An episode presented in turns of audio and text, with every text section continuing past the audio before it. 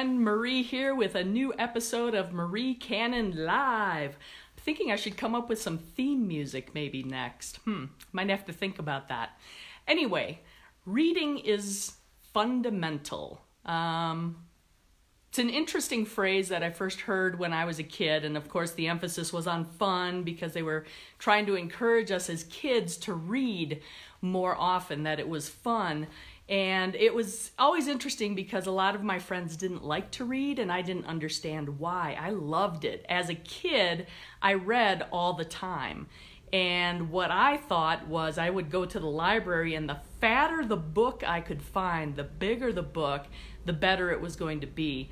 Um, I spent my summers pretty much reading. If I wasn't outside playing sports and doing something with the neighborhood kids, I was in a hammock under one of our uh, trees reading books. And it got to the point where I would go to the library, and when you check out a book, you check it out for three weeks, right?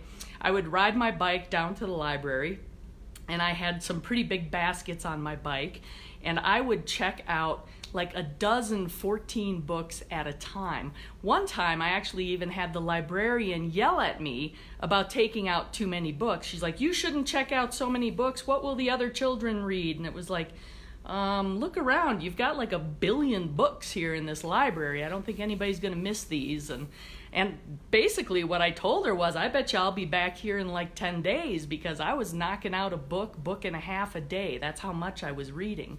And uh, when I when I say I liked big books, uh, I'm not kidding about that either. I remember in fifth grade for our book report, I actually chose 20,000 Leagues Under the Sea as my book to read because it was fat. And um, it was interesting to me because as I read the book and I think back on it, but especially at the time I was reading it, I was like, man, I wish they would just get on with the story because there was so much detailed description of everything underwater, all the plant life, the sea creatures. I mean, excruciating detail for a fifth grader, mind you. Might be different for an adult. But that was one of the reasons I loved reading so much, was that it was an escape from my reality. And one of the reasons I loved the library was because it was free. Now, growing up as a kid, um, my folks called us middle class, right? And I've decided since then that I think everyone considers themselves middle class. It's almost like nobody wants to say they're upper class because that sounds kind of snooty, and nobody wants to be lower class because you don't want to be considered the poor people.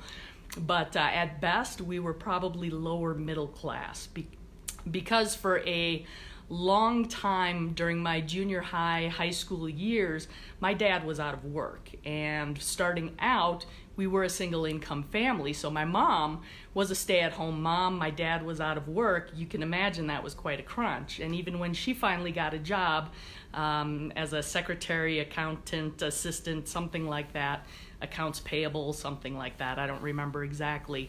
Not exactly a high roll, high paying job, right? So I do remember government cheese for a while, um, although we were not living in a van down by the river, so we had that much going for us. So the library was a great place for us. We didn't have air conditioning during the summer. The library was nice and cool during the summer. And of course, the books and the use of the library was free. So that's where we hung out. That's what I did. And uh, I, I just love to read. And tomorrow, what I'm going to do is I am going to talk to you about two specific books that rocked my world when I was younger, made a big difference in my life.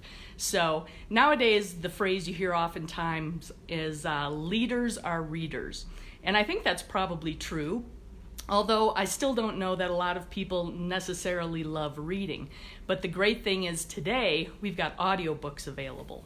So whether you're in the car, driving to and from work, working at home, doing laundry, doing dishes, doing yard work, even.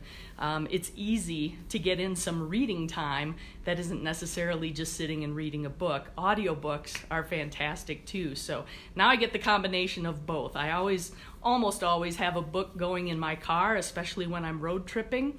And uh, I always do a little bit of reading every night before I go to bed too. So uh, if leaders are readers is true, um, I am definitely a reader, and I don't know if that's what's helped me become a leader in some aspects of my life, but it certainly hasn't hasn't hurt for sure. But tomorrow, two books that rocked my world. I will see you then. Have a great one.